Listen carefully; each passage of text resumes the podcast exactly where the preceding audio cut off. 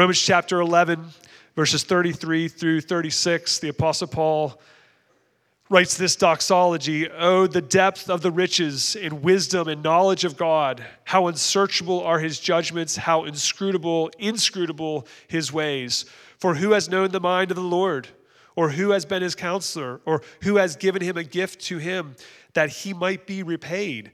For from him and through him and to him are all things. To him be glory forever. Amen. I was chatting with uh, Jerry Montai. Hello. Uh, he's up in the south foyer doing security, and he's got the TV. He was thanking me that he has a TV so he can watch the, the service while he's up there and not miss it. And I said, You do realize the one thing that you have that all the rest of you don't the ability to mute the preacher. So he can mute the button right now if he wants. You can't. Amen. That's what the preacher says. Amen, right? All right, so I'm glad that you're here. I hope you have a copy of God's Word with you right now. We're going to be in 1 John chapter 4. 1 John chapter 4. Take a look at the screen, if you would, please. You see a graphic up there. Has anybody here throughout this entire series, as Pastor Mark has been going through 1 John, been confused by this at all? What's this little sunshiny thing in the heart? Have we been able to put that together yet?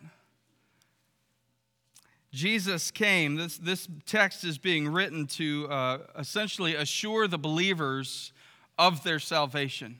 And it opens up in chapter 1 with Jesus or with God revealing himself as light. We see in John uh, 1, uh, 1 John 1, that he is uh, the light. And also we see this heart that he has come to love. So God has come to, uh, through Jesus, be light, be the light of the world, and to give life to the world. And why or how is He doing this? It's through uh, the heart up there, through the love. And so we've gone through over the last number of weeks some testing. And if you break out a, bunch of First John, and Pastor Mark has done a, a, wonderful job of leading us through the scriptures and explaining to us uh, these various tests that we see right? We saw this moral testing taking place in chapter 2, 1 through 6. Then there was a social test in verses 7 through 11. Then in chapter 2, 18 through 21 or 27, we see the doctrinal test. And then a couple of weeks ago, Pastor Mark shared a message of love in chapter 3, verses 11 through 24. So if you were here for that message, you might be looking through the text right now as I'm speaking and see that this is going to sound a lot like what we saw in chapter 3, 11 through 24. And you're right, because he uses a lot of the same language. And so, if I can keep with something that Pastor Mark has been doing, let, us call this one the love test of assurance. The love test of assurance. So, if you're there with me, let's start right at the beginning at chapter 7. Verses 7 through 11 are kind of one little chunk here. And it starts, John starts by saying, Beloved. All right? he's, he's identifying and recognizing the people he is talking to uh, or giving them this identification as God's beloved people. He's not just there saying, okay, sinners, listen up. Okay, hey, people. There's some emotion and something more significant to the way he even addresses the people. He calls them beloved, God's beloved. And he moves on from there. Beloved, let us love one another. Let us love one another, for love is from God, and whoever loves has been born of God and knows God. Anyone who does not love does not know God, because God is love. In this, the love of God has made manifest among us that God sent his only Son into the world so that we might live through him. In this is love. Not that we have loved God, but that he loved us and sent his Son to be the propitiation for our sins. Beloved, if God so loved us, we also ought to love one another. So he starts off with that address, beloved, and then gives a command let us love one another. That's what we are called to do, that's what we need to do. For love is from God. This, this first part, this chap, uh, section of 7 through 11, I've called the part where God's love is shown to you. The next section will be God's love shown through you. And then the following section, God's love shown, uh, excuse me, God's love shown for you. So, to you, through you, and for you. So, this first part is God's love shown to you. And so, we see first in verses 7 through 8 that uh, there is an origin from this love. Where did this love come from? Right? This love came from God, which is appropriate because if we remember Genesis chapter 1, the very first words of Scripture say, In the beginning, what? God. Right? In the beginning, God. God always is, God always was. He's the, uh, the origin, the originator, the creator, I should say, of all things, of us and of love, which we are going to be talking about here today. He is the originator of love. And whoever, this is the test, whoever loves has been born of God and knows God. So, for whoever truly loves is saved, is a follower of Christ. Verse 8 anyone who does not, conversely, love, does not know God, is not a true follower of God. Because God is what? Love. He is always giving of himself because he desires the best for you and for me. He desires the best. If he did not desire the best, then after Genesis 3, when the fall came into the picture, do you think God would do anything to allow us to reconcile with him? You can shake your head yes or no. Just shake it yes, you'll be correct. Right? In this question, you can vote yes. God is love. He wants the best for us. Secondly, here we see him communicate this love. First, he tells us where it came from, it's from him. And secondly, he tells us here in verses 9 through 10, uh, he communicates to us what that is. In this, Pastor Mark mentioned this a number of times, a lot of these words that are just there all the time right? And here's another one of those this is that points to something. In this, we'll get to that in a second, the love of God was made manifest among us. Manifest or evident or made public. In this, the love of God was made public among us. What's the this? That God sent his Son into the world. This is how God demonstrates or how God shows, how God communicates to us his love by sending us Jesus to show us what that even means and looks like.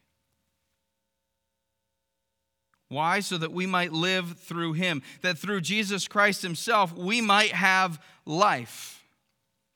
John chapter 10, verse 10 that we may have life, but not just life, because right now everybody in this room has life. You're breathing, right? I hope you're still breathing. But that's not the life that, that he's talking about. John 10 10 explains that this isn't just this life, it's life more abundant than this. This is the eternal life in Christ. Verse 10, we get another this. In this is love. Not that we have loved God, but that He, this is the this, that He loved us and sent His Son to be the propitiation for our sins. Now, God's a, a, God of order and design, and, and if I can insert a couple of words here, not that we have loved God first, but that He loved us first. That matters. The order incredibly matters. Have you ever given any thought to, to, to this uh, question? What came first, the chicken or the egg? Right? Has dumbfounded people for, for years and years and years, and I, and I have the answer, all right, because I read the book of Genesis. God created the fowl, the, the birds of the air, and, and birds. I, I submit that he, he created the chicken first, right? The eggs came next. But order matters. He loved us first and he sent his son. We see in John 3:16, well-known passage, for God so loved the world that he gave his only son that whoever believes in him should not perish but have eternal life. But it goes on, for God did uh, not send his son into the world to condemn the world, but in order that the world might be saved through him saved through him. Romans 5 8, we know this one. But God shows his love or demonstrated his love, communicates his love to us in that while we were sinners, Christ died for us. He became the propitiate, propitiation for our sins, or he satisfied God's wrath for us. Romans 6:23 for the wages of sin is death. And because Romans 3:23 is also true that all have sinned and fall short of the glory of God, what we deserve for this sin, for this rebellion against God is death. But the free gift of God is eternal life. He became that substitute for our sin. 2 Corinthians 5:21 for the for our sake he made him Jesus to be sin who knew no sin. Jesus bore our sin for us. And then we get to verse 11 where he again addresses the, them as beloved. If God so loved us, we also ought to love one another. So I find it interesting in, in verse 7 and verse 11, he kind of bookends this part with the identification of beloved, but then also with that command. We ought to love one another. It's not a suggestion. And that'll become more clear as we continue reading. So, first, we see that God is, is showing, uh, or we see God's love shown to us here. But then he switches gears to uh, how this love can now be shown through us. Starts in verse 12. Let me ask you a question. If you had the opportunity to see God, anybody take, take me up on that if I offered you the opportunity? Right? I think we would all probably jump at that chance. Well, verse 12 no one has ever seen God, right? Seen his perfect essence. But if we love one another, God abides in us and his love is perfected in us.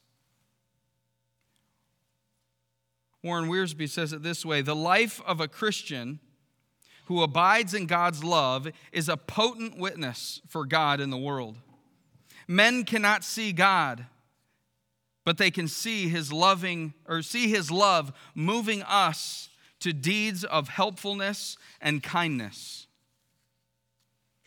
Kindness. What's the purpose or point for this kindness? Romans 2 4. Or do you not presume on the riches of his kindness and forbearance and patience, not knowing that God's kindness is meant to lead you to repentance? This kindness, this love matters because it is through you that people can see Jesus. We are to reflect Christ, Christian, little Christ. And so God has demonstrated his love for us, and now we can then be reflectors of that to other people and allow God to be seen through our actions and our behaviors. John Stott wrote it this way Mutual Christian love is the evidence that the unseen God, who was once revealed in his Son, is now revealed in his people when they love one another. Don't forget that part. When. Which makes me want to ask a question of you that I've asked myself all week long. Do other people see God and His love through you? Or maybe I should say, when do they? Because here, according to Stott, it's when you, or really according to Scripture, when you show the love.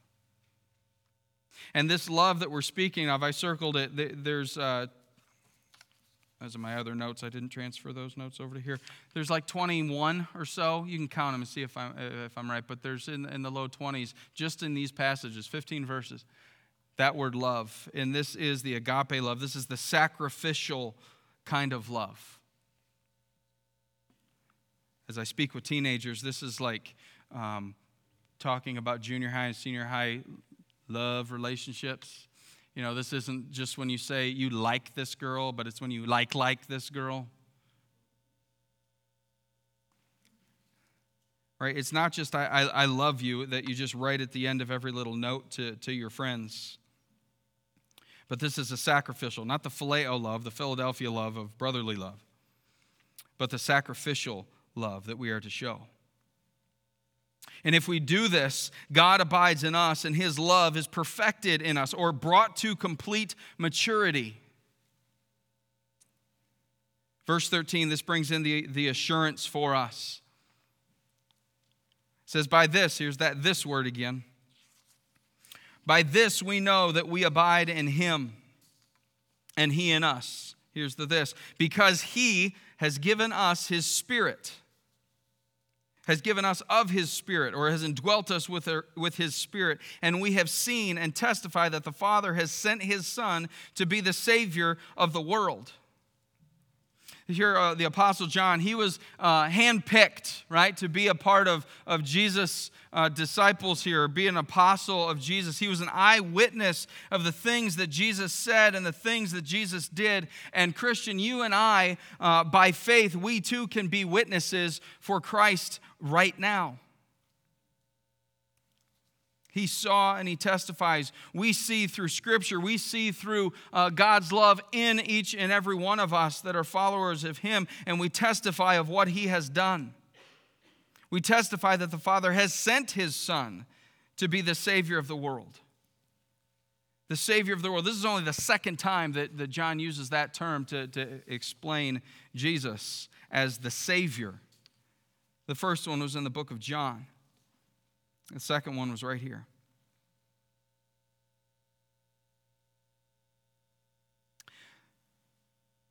The Son's an important thing. Once again, again, John directs us to Jesus and what the Father has accomplished by and through his Son Jesus.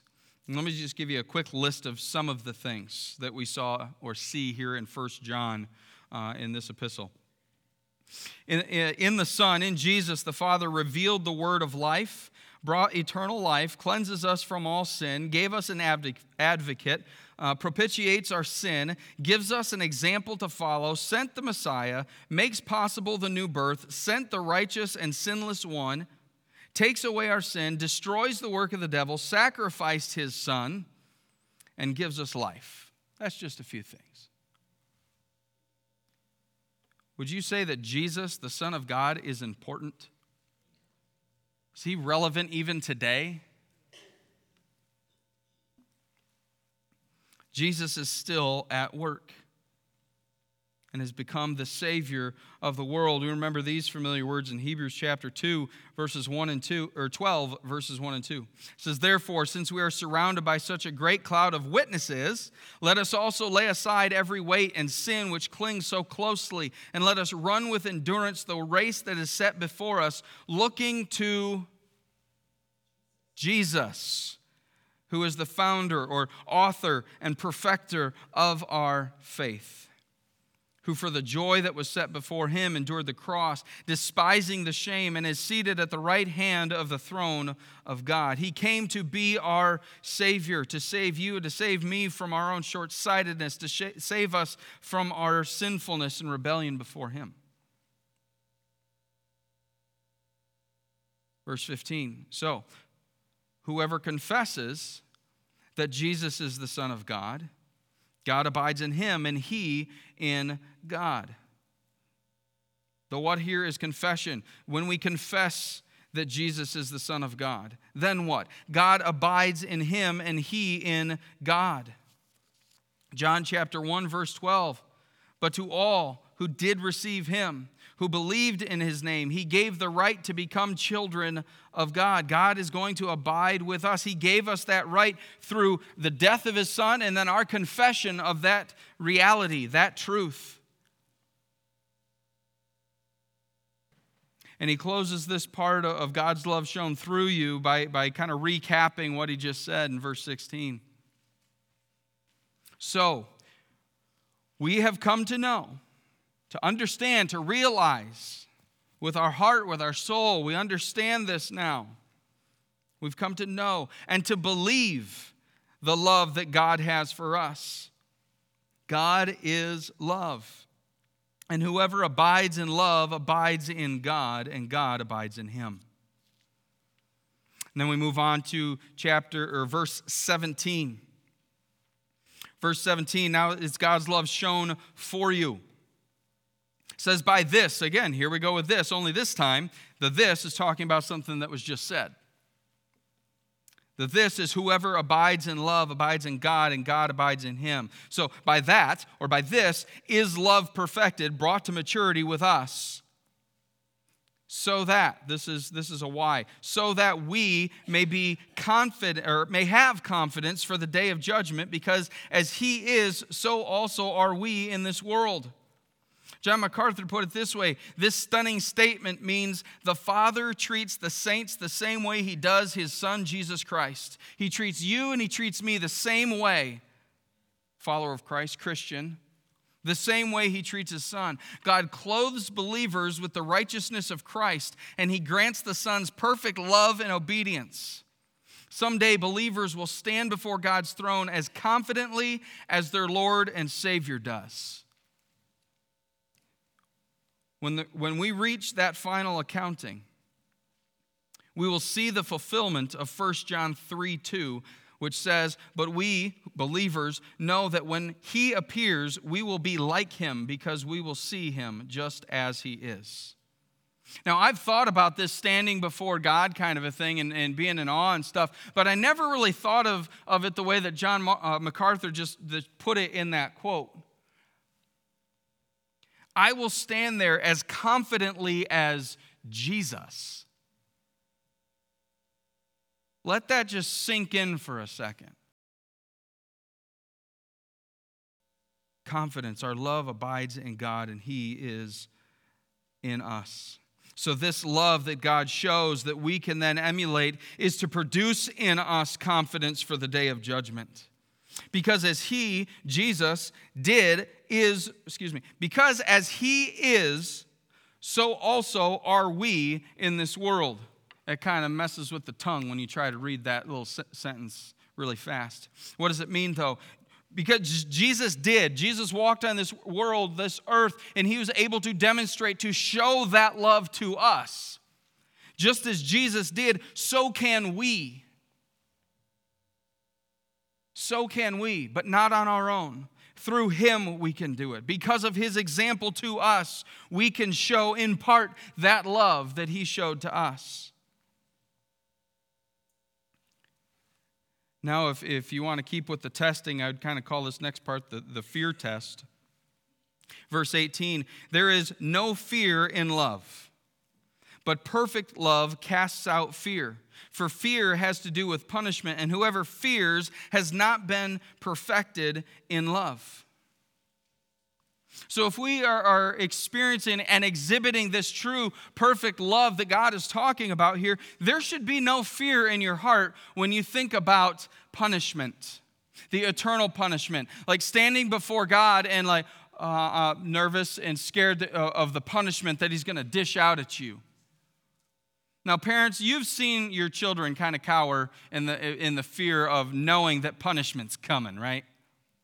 right? My daughter, it's hilarious. Well, no, it's not hilarious. It is kind of hilarious.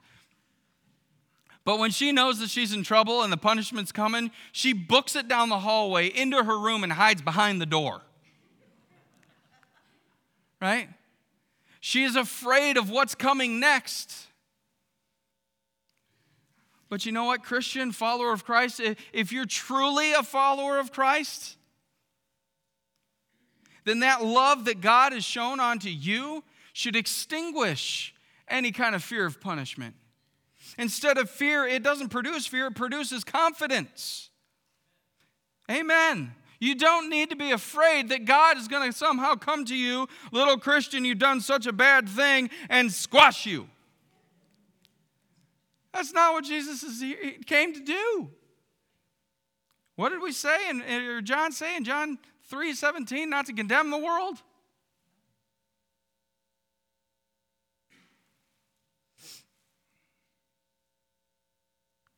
Romans chapter 6 verse 23 yet again.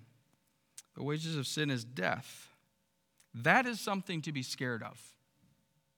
Eternal separation from God, eternity in, in hell, the lake of fire. That, I agree, that is worth some fear and trepidation. But, I tell this teens all the time, my favorite word, one of my favorite words in the Bible is the word but with one T, right? Comma, but the free gift of God is eternal life in Christ Jesus our Lord. That is something to be excited about. Or maybe this hymn that is, is familiar. My hope is built on nothing less than Jesus' blood and righteousness. Man, if I, if I was having to, to trust and believe in myself and my own efforts and abilities, I would be scared. And you should too. Because you're a filthy, nasty, rotten sinner too. Saved by grace, I hope. We all need Jesus. We cannot do this on our own. Ephesians 2 8 9 is clear. It's for by grace you've been saved. Through faith, it's not anything that we have done, not our works, so that we don't boast. If we could do something about it, we would, and then we'd boast about it, right? Every time. Every time. It is Jesus. It's to point back to God and His love that He has for us. And he closes here with this verses 19 through 21. He closes with a part that, that I, I would kind of title as the, the don't live a lie part. This is the warning. So, after he shares uh, all of this uh, about what love is and how uh, it, it originated with him, he demonstrated it to us and then commanded us to love. Then he gives us this warning. Verse 19, the familiar passage we love because he first loved us. Like I said, order matters. He first loved us, and so our response is to love. Now he goes on to verse 20 If anyone says, I love God, and hates his brother, he is a liar. For he who does not love his brother whom he has not seen cannot love God whom he has, excuse me. For he who does not love his brother whom he has seen cannot love God whom he has not seen. So here, if you say you love God but you hate your brother, you're a liar. 1 John chapter 3 verse 15 also reiterates everyone who hates his brother is a murderer. And you know that no murderer has eternal life abiding in him. So you're a liar and a murderer. You hate your brother. Siblings, take note. Right? But more so than just kin, all right? Brothers and sisters in Christ. Now, we've got a, a, wide auditorium here, right? We've got the piano side people that typically always sit over here. You know who you are. And, and the empty side of the church always tend to sit over there. You know who you are. And, and we sit where we normally sit. Some of you really mess everybody up and you go all over the place right? But, brothers and sisters in Christ, you may not necessarily know who's across one of these, these uh, aisles here, but if you're a follower of Jesus Christ, that's your sister, that's your brother. So, we ought not be hating one another. But more than that, we ought not be hating anyone. Right? Why? Because we are all, Christian and non Christian, are all image bearers of God.